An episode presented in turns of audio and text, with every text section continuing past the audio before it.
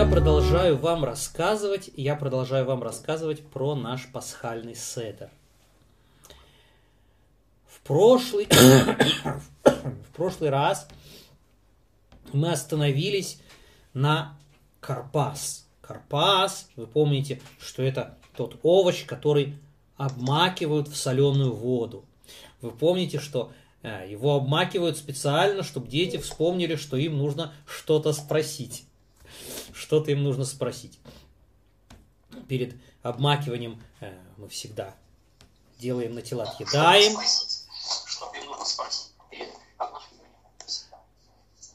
А? Перед обмакиванием мы всегда делаем на тела, съедаем чтобы э, вспомнить о ритуальной чистоте, которая существовала во времена, во времена храмовой службы. Да, и э, э, я уже вам подробно-подробно рассказывал, почему, э, почему мы кушаем и э, пьем в, пасхальную ночь непременно возлежа. Следующее, что у нас идет по порядку – по порядку пасхального седра, после того, как, а, я вам, вам не сказал, что карпас, карпас, мы кушаем маленький-маленький кусочек. Меньше, чем, э, э, меньше, чем оливка. Почему мы кушаем карпас маленький кусочек? Если мы скушаем большой кусок этого овоща, то после него мы должны будем сказать Борен и фашот работ прежде чем мы начнем дальше наш седер, мы должны будем сказать Борен и Фашот на этот большой кусок карпаса. Поэтому, поэтому мы едим маленький кусочек, который не, за, не, обяжет нас Э, в этом благословении, почему мы отказываемся, почему мы не хотим это благословение произнести, чтобы оно не попало в серединку, в серединку между, э, э, между важными частями, важными частями нашего пасхального седера. Дело в том, что когда мы благословляем на Карпас, кто знает, какая браха у нас благословляется на Карпас – кто знает на овощи, что мы, какую броху мы говорим? Приадама, совершенно верно. Когда мы благословляем на Карпас Приадама, у нас в голове не только карпас, который мы собираемся скушать, но мы еще имеем в виду тот марор, который мы будем кушать после этого. Поэтому нам ни в коем случае мы не хотим прервать эту, э, это благословение э, завершающим благословением после Э, после овощей, да, после... Э, мы не хотим сказать в серединке Борон и Фашот, чтобы нам потом не пришлось благословлять второй раз на, э, на Марор. А следующий после Карпаса у нас у, идет, идет очень-очень важный, очень-очень важный этап. Мы говорим, папа, папа встает, он вытаскивает, вытаскивает из середины мацу, у него три мацы, одна над другой, да, он вытаскивает из серединки среднюю мацу. Кто помнит, как ее зовут? Как зовут среднюю мацу?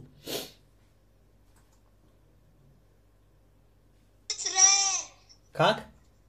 Леви. Леви, совершенно верно. Средняя маца это Леви, верхняя Коин, средняя Леви, а самая нижняя это Израиль. Вот он вытаскивает эту мацу, которую зовут Леви, и он говорит, Яхац.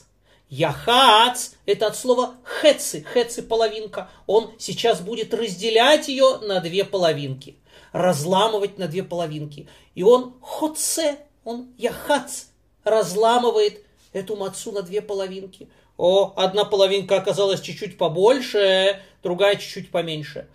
Та половинка, которая оказалась побольше, он ее засовывает в специальный в специальный такой кармашек, на котором написано, что на нем написано? Афикаман. Афикаман, конечно же. О, он ее прячет в кармашек под названием афикаман. Этот кусочек мацы обязательно от него каждый, каждый, каждый за столом получит в конце, в самом-самом конце пасхальной трапезы. Пока что он ее прячет, а вторую половинку возвращает на свое место. После этого он говорит Магид. Магид, он сейчас нам что-то будет рассказывать. Что он нам рассказывает на Магид? О, он рассказывает нам всю пасхальную Агаду. А дети, вот тут-то наконец и приходит время спросить те самые наши замечательные вопросы. Те самые наши замечательные вопросы, которые называются «ма ништана». Кто мне может, кто мне может э, сказать, не спеть, а просто сказать, какие вопросы, какие четыре вопроса Арба Кушиот задают дети в пасхальную ночь? Кто мне может сказать? Кто хочет сказать четыре, четыре вопроса? Напомнить нам? А? А? Маниш... Так. Мань... Молод... Молодец, Яшенька. Так, Яшенька, а это, это ты поешь очень хорошо и красиво. Скажи мне, про что у нас первый вопрос? Про что у нас первый вопрос? Зачем, ну, зачем мама убирать со стола все? М-м, нет, это не первый вопрос. Хамецу маца. Что это за хамецу маца? Э, Что мы спрашиваем? Что мы спрашиваем про хамец и мацу? Почему? Почему что? Весь год. М? Весь год мы, куш... Мы кушаем хамец. и можем кушать мацу тоже. Мы кушаем весь год или хамец, или мацу, что хотим. А в эту ночь мы кушаем То что на это мацу? Только мацу, совершенно верно. Почему мы кушаем, почему нам надо кушать в эту ночь только мацу? Все остальные ночи и дни мы можем кушать что хотим. Хотим хамец, хотим мацу. А в эту ночь только мацу. Это первый вопрос. Так, кто мне скажет второй вопрос? Про что? Про что? Второй вопрос.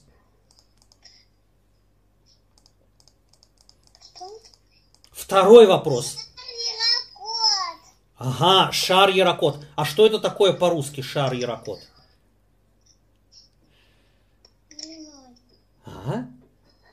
Что такое Яракот? Кто знает? Кто мне переведет? Овощи. Овощи. М, Зеленый. Зеленые и красные, и желтые, и, может быть, даже синие, хотя я таких не видал. Э, Но в течение всего года мы кушаем самые разные овощи, какие хотим, какие нам нравятся. Я видел. А в эту ночь мы кушаем только Горький мороз. горький марор. Мы спрашиваем, почему? Почему во все остальные но- ночи и дни мы кушаем в течение всего го- года какие хотим овощи? А в эту ночь обязаны мы скушать горький-горький марор. Это второй вопрос. Значит, первый, почему мы кушаем мацу. Второй, почему мы кушаем марор. Следующий вопрос. Следующий вопрос. А, кто мне напомнит про следующий вопрос? О чем он? О чем? Что такое особенное мы делаем, мы делаем в эту ночь, в отличие от всех ночей? Про что? Третий вопрос. Мы, мы ни разу не... Во все дни мы ни разу не обманываем. О. Карпат соленую воду и. Замечательно, молодец. Во все дни и ночи мы не обязаны ничего обмакивать. Мы можем кушать все, все, что мы хотим, никуда не обмакивая. А в эту ночь мы обязательно, обязательно обмакиваем два раза. Один раз карпас в соленую воду. Помните, для чего мы его обмакиваем? А, чтобы, чтобы дети задали этот вопрос. А второй раз хоро, э, марор мы обмакиваем в хоросет. Это третий вопрос. Зачем мы обмакиваем в эту ночь? Почему? Чем она отличается? И, наконец, четвертый вопрос. Четвертый вопрос, кто мне напомнит? О чем он? Про что у нас четвертый вопрос? А? А? Кто мне напомнит, про что у нас четвертый, четвертый вопрос? Ах, возлежим. Почему во все другие дни и ночи? Мы кушаем, как хотим. Хотим сидя, хотим стоя, хотим лежа. Ну, хотя так мы обычно не хотим кушать лежа, да? Но в эту ночь мы обязательно обязаны, обязаны возлежать на левую сторону. Обязаны возлежать. Месубин, совершенно верно. Это четвертый вопрос. Посмотрите наши четыре вопроса, запомните их. Первый вопрос про мацу, второй про марор, третий про, про то, что мы окунаем, и четвертый про то, что мы возлежим. Вот это четыре пасхальных вопроса, четыре куши, которые, которые, я надеюсь, вы сможете спеть красиво на иврите, а может быть даже и на русском, да, э, папе и маме, и всем, кто мисубим за столом, всем, кто возлежит за столом, вы им споете эти четыре замечательных вопроса, четыре кушии. А, после этого мы просим, папа, пожалуйста, расскажи нам, расскажи нам, ответь нам на эти четыре вопроса, на эти четыре кушии. И папа начинает рассказывать. И папа начинает рассказывать нам всю-всю-всю о году с самого начала, почему так получилось, что эта ночь, она особенная, и что, и что в эту ночь мы обязаны делать все эти странные вещи, которых не делаем э, в течение всего года. Папа начинает рассказывать с того, как мы были рабами. Ой-ой-ой, а Вадим Гаину. Мы были рабами у фараона в Египте. И как, и, и как египтяне и как египтяне нас мучили, и как они э, заставляли нас тяжело работать. О. И папа рассказывает нам э, про, э, про случай, который, э, который случился с четырьмя мудрецами, Раби Леезером, Раби Ишуа, Раби Лазаром Беназари и Раби Акивой э, и Раби Тарфоном, когда, э, с пятью мудрецами, когда они возлежали в Бнейбраке. О, вы помните, что эти мудрецы, они рассказывали, рассказывали о чудесах исхода из Египта всю ночь. Всю ночь до самого утра и все время у них находилось что-то новое и новое и новое и новое рассказать друг другу про те замечательные чудеса, которые случились с нами при выходе из Египта, когда Шем нас а, выводил. И папа нам рассказывает, Ваишамда, это клятва Ашема, клятва Ашема, что Ашем поклялся вывести нас из Египта – она спасла нас от всех бед. Не наши заслуги, не, не наши просьбы и мольбы. Клятва Ашема, Ашем поклялся Аврааму, Ашем поклялся Ицхаку и Иакову, что их потомки будут выведены из Египта. И эта клятва, она, она спасла нас из египетского рабства. Вы знаете, что евреям было в Египте так тяжело, так тяжело. вокруг, вокруг них жили такие злодеи, и э, э, такая, такая страшная была э, у них э, Авуда Зара, такое страшное идолопоклонство, э, что, что евреи погрузились, ой-ой-ой, в Египте евреи погрузились в 40, э, в 49, в 49 уровней нечистоты.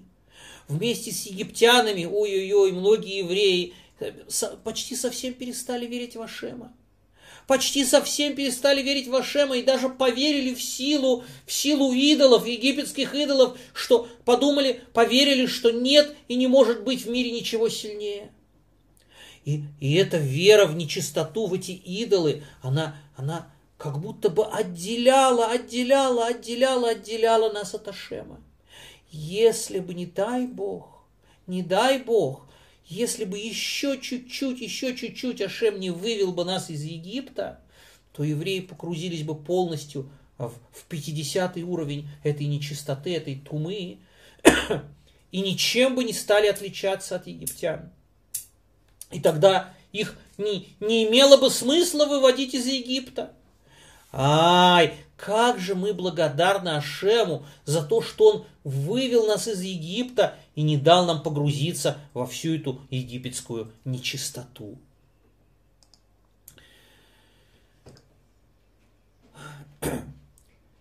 Папа рассказывает нам про 10 казней, про 10 ударов Эсер Макот. Кто помнит название всех 10 ударов, может мне сказать. Кто может мне рассказать, напомнить 10 ударов? На иврите или на русском? Кровь лягушки, вши, дикие животные, хвост кота, на рыбы, град, сарача, тьма, люди первенцев. Ва, молодец, молодец, Гиль. Десять казней, десять ударов египтяне получили за свое злодейство. И с каждым ударом, и с каждым ударом разбивалась вера в идолы и появлялась все сильнее и сильнее и сильнее вера в Ашема. Каждый удар он объяснял, он показывал всем, и евреям, и египтянам, и даже самому фараону показывал, что только Ашем, только Он властелин всего мира, Он создатель, Он управляет всем миром, Он никуда не делся, Он здесь все время с нами. Есть некоторые, кто думает, что Ашем создал мир, а потом пошел заниматься своими делами. Ай-яй-яй-яй-яй. Ашем, Ашем, он не мог пойти э, заниматься своими делами, потому что весь мир, который Ашем создал, Ашем создал из себя. Мы внутри, внутри, Ашем везде, везде, все, что вокруг нас, Ашем сделал из себя, Он чувствует каждый наш вздох, каждое биение нашего сердца, слышит каждый наш шепот и даже каждую мысль. Ашем, Он все время с нами. О, и мы должны все время об этом помнить, мы все время должны об этом помнить и вести себя так, чтобы Ашему было приятно, приятно от нас.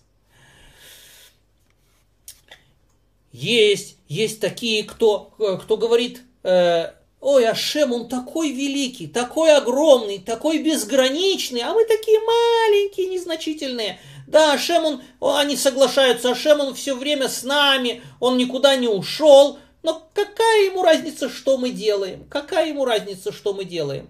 Мы можем делать, что мы захотим, такие маленькие, незначительные, что Ашем совсем ему все равно, если мы будем вести себя красиво, некрасиво, он такой великий, такой огромный, какая ему разница? Ай, те казни, которые Ашем послал египтянам, они показывают, что Ашем отличает, отличает между праведником и злодеем. Они показывают, что праведники получили защиту и спасение, а злодеи получили наказание, которое им полагается. А, Ашем не просто с нами. Ашем не просто так присутствует рядом с нами. Он, он различает между праведником и злодеем и каждому воздает за его деяния, за его поступки. А Ашему не все равно, как мы себя ведем. Вы знаете, что евреи, евреи ведут себя скромно. Что такое скромно? Что такое скромно? Они скромно одеваются, они скромно разговаривают. И даже когда их никто не видит, никто не видит у себя дома, в своем доме, в комнате, и, и даже, даже в туалете. Никто не видит, никто рядом не стоит. Мы ведем себя по законам скромности, которые предписаны нам Торой. Почему?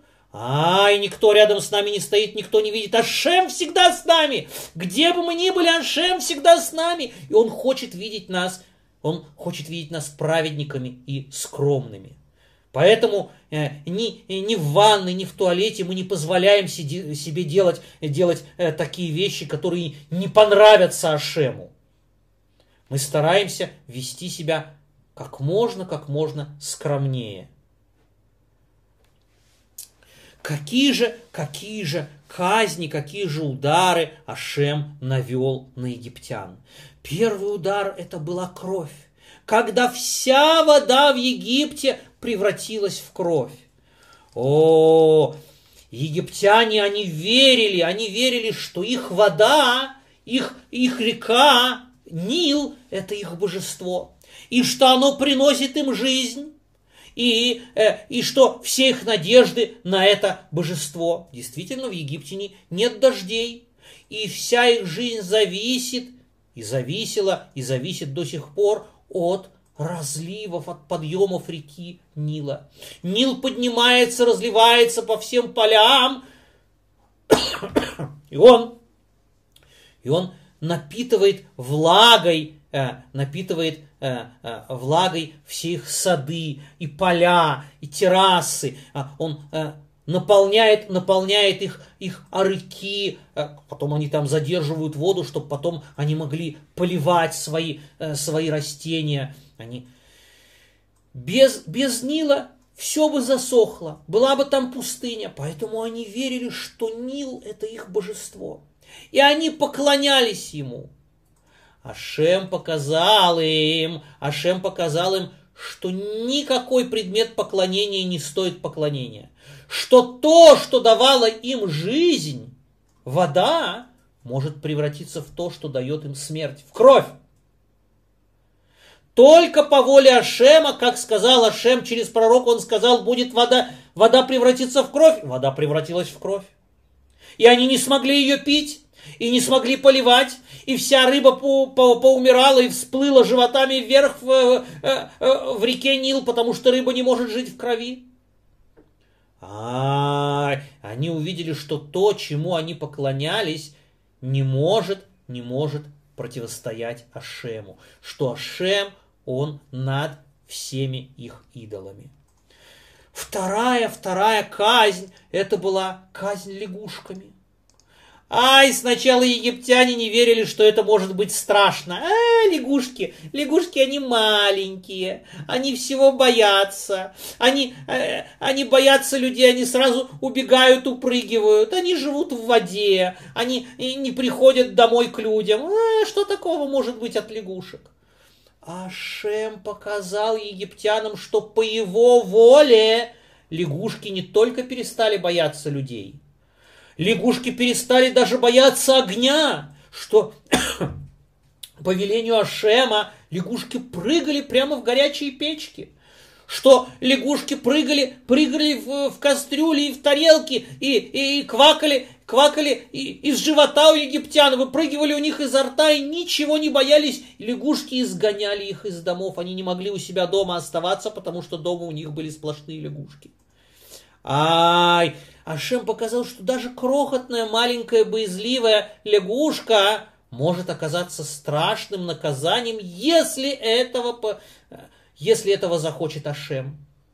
Ашем, Ашем показал им, что, а, вы думаете, что если вы бьете евреев и мучаете их, евреи не могут вам ответить, евреи не могут вам ответить, а вам не только евреи, даже маленькая лягушка может вам ответить и заставить вас бежать из ваших домов. Так Ашем показал, показал египтянам.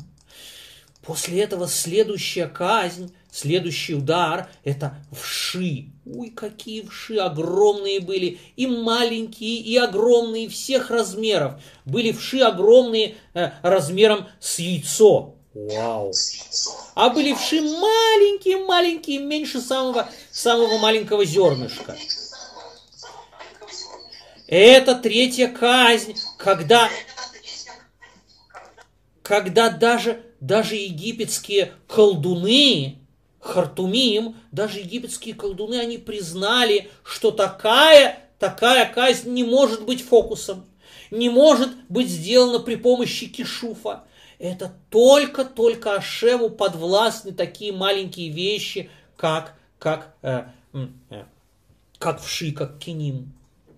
Они настолько малы, что никакое колдовство не может их, э, э, их сделать. Это только Ашему возможно по силам. Э, сразу египетские колдуны сказали, это палец Ашема, это указание Ашема, что нужно слушаться его слов, и нельзя ни в коем случае Ашему противиться.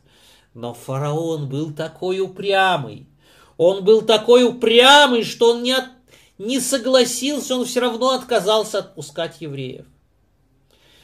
Пока он не получил все десять наказаний, все десять казней. Следующее, следующее наказание было дикие звери. Дикие звери, о, они появились во всем Египте. Обычно дикие звери, они нападают, нападают только там, где они чувствуют себя дома где они чувствуют себя дома. Когда они в гостях или в чужой стране, они сидят тихо и боятся. Только когда они чувствуют себя дома, они ничего не боятся. Ашем, Ашем сделал так, чтобы дикие звери собрались в Египте вместе со своими домами. Волк пришел с кусочком своего леса. Тигр пришел с кусочком своей саванны. Э, крокодил пришел с кусочком своего, э, своего болота. Э, обезьяна пришла с кусочком своих джунглей.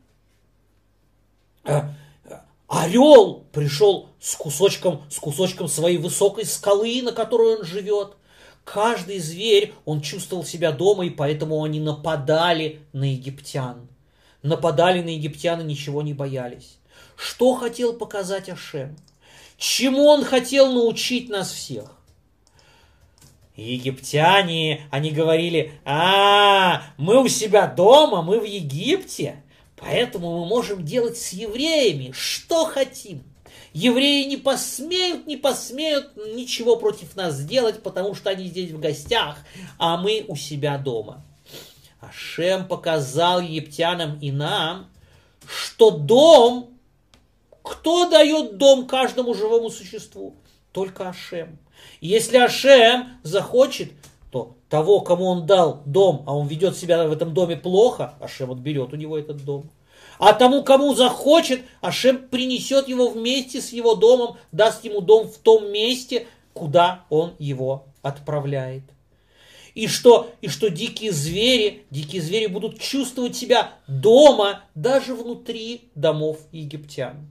А египтяне не смогут себя чувствовать дома даже за своими высокими стенами, до них везде доберутся. Ах, следующая казнь, следующая казнь – это падеж скота. Уй, сколько было у египтян, сколько было у египтян самого разного скота.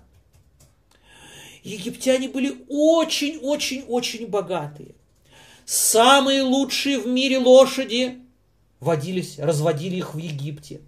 Самые быстрые в мире верблюды тоже в Египте.